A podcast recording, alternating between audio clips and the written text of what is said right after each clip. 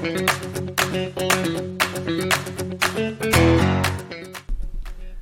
い、皆さんこんばんは。株式会社めみでチャレンジ取締役をしております、キースこと桑原です。ウェブ業界の何でも雑談室へようこそ。この番組ではウェブ業界に関すること、また様々な情報をお届けしていきたいと思います。えー、今回はですね、えっ、ー、と、まあ、お笑いコンビマシンガンズの、えーと、滝沢秀一さんという方のちょっとインタビュー記事がですね、あのちょっと前にツイッターでなんか流れてきていてですね、興味で本意で読んでみたんですけど、すごく良かったですね。とても面白いっていうか素晴らしい記事だったので、あのぜひぜひ皆さんも読んでいただければと思います。ちょっと概要欄にあのリンク貼っておきますので、はい、あの一読の価値全然あると思いますので、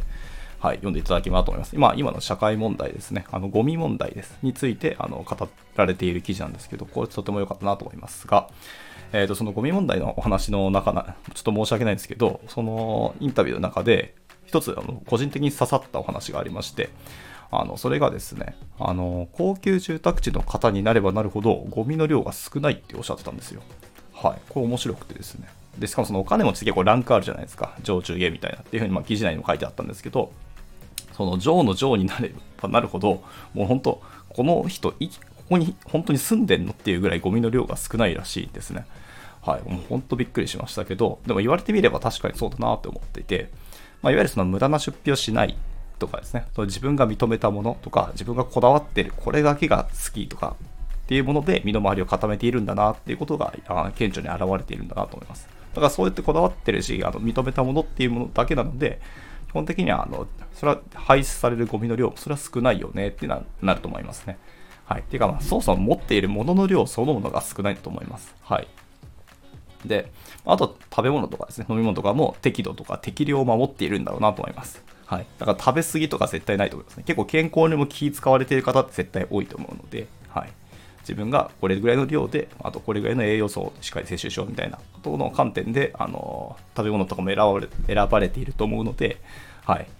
そもそも食べ過ぎとかほとんどないと思いますし、必然的にゴミの量も少なくなるんじゃないかなと思います。はい。あとはそうこうやって、僕も今こう深夜に収録してるんですけど、はい。こんな夜になると、なんか例えばちょっとジャンクなもの食べたいなとか、やっぱりお酒飲みたいなみたいな、っていうことがまあ、後としてもそういうの摂取しないんだろうなと思いますし、そもそもこんな時間にそもそも起きてないわ、みたいなとこもあると思いますしね。はい。やはり、あの、自分の体とか健康は、その自分が食べているものとかで、あの、作られていくので、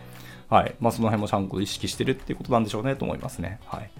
あと、まあ、結構お酒じゃ飲まないかって多分飲まれてる方多いと思うんですけど、そのお金持ちの方が。でも、その飲むお酒自体も、その、何ですか、その辺のコンビニで売ってるような安いようなお酒とかではなくて、やっぱり自分がこだわってこれが好きだなっていうお酒。まあ、高いお酒結構買われてるんじゃないですかね、本当に。っていう、やっぱり自分がこれだっていう風な好きな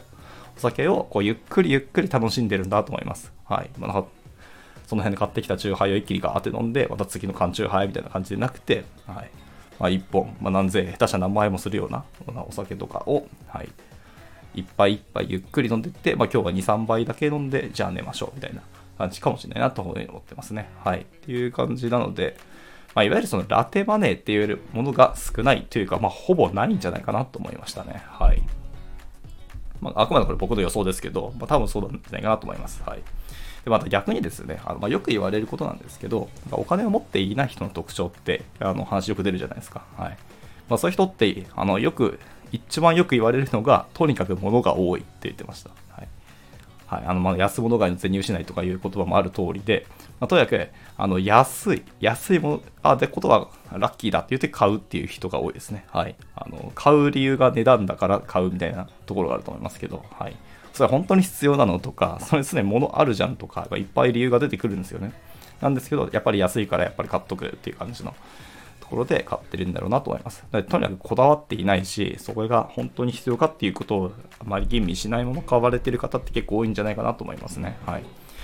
まあ、ちょっと前の収録でも言ったかもしれないですけど、例えば糖尿病っていう病気があるじゃないですか。あれもやはりその年収が低い人がなる確率が高い病気だそうですね。はいまあ、それは食べているものの中に、まあ、砂糖とか糖分の量が多かったりとか、もしくは人工甘味料が結構多かったりして、あのなられてるらしくてですね。はい、だからまあ本当に自分が食べるものをしっかり意識してたりとか、その栄養素の成分とかも考えてる人っていうのは、そもそもそういうものが入ってるものを食べない、もしくは自炊するとは思うんですよね。はい。必然的に糖尿病なんかならないよねっていうところで。まあ、その代わりそういうものをこだわってる人って、あの、やっぱオーガニックな食材とか、あの、産地直送とかで選ばれてると思うんで、多分基本的に高いと思いますね。まあでも仕方ないと思います。ただその代わり健康をお金で買ってるというふうに観点で考えたら結構いいことだと思ってて、はい。っていうところですね。やっぱり物安いっていうとは、それにやっぱり理由がありますし、まあ、そこにはやっぱあの、生産者とかのあの金儲けのお話が絶対出てくると思うので、まあ良くないよねと思いますので、はい。とかですかね。まあそんないろいろことを加味すると、やはり、まああの、ゴミがいっぱい出る人ほど、それは、あの、お金が持ってる、お金、ん？なんですかね。年収が少ない人ほど、やっぱり結構物をよすぐに買っちゃってゴミの量が多いんだろうなというふうに思いました。はい。っていうところで、まあ、今回のその記事ですけど、僕はこれを読んで、あやっぱそこを意識しなきゃいけないし、普段自分がどういうものにお金を使ってるかって、やっぱ改めてちゃんと一個一個考えていきたいとか、今後もお金使うときに、本当にこれは今お前にとって必要なものであるかとか、このお金がお前を幸せにするかとか、逆にどういう影響、デメリットあるかっていうことを考えてから、あの、お金を使うようにしようかなというふうに思いましたね。はい。っていう感じで、なんか気づきというか結構反省のある記事だったので、はい。で、これちょっと面白かったので、あの、ご紹介したいなと思って今日は収録しました。はい。まあ、今回このところですね。はい。まあ、改めてその概要欄、あの、書いあの貼っておきますので、ぜひぜひ皆さんもちょっと読んでいただければなと思いました。というわけで、今回の収録はこれで以上となります。ではまた次回の収録でお会いしましょう。バイバイ。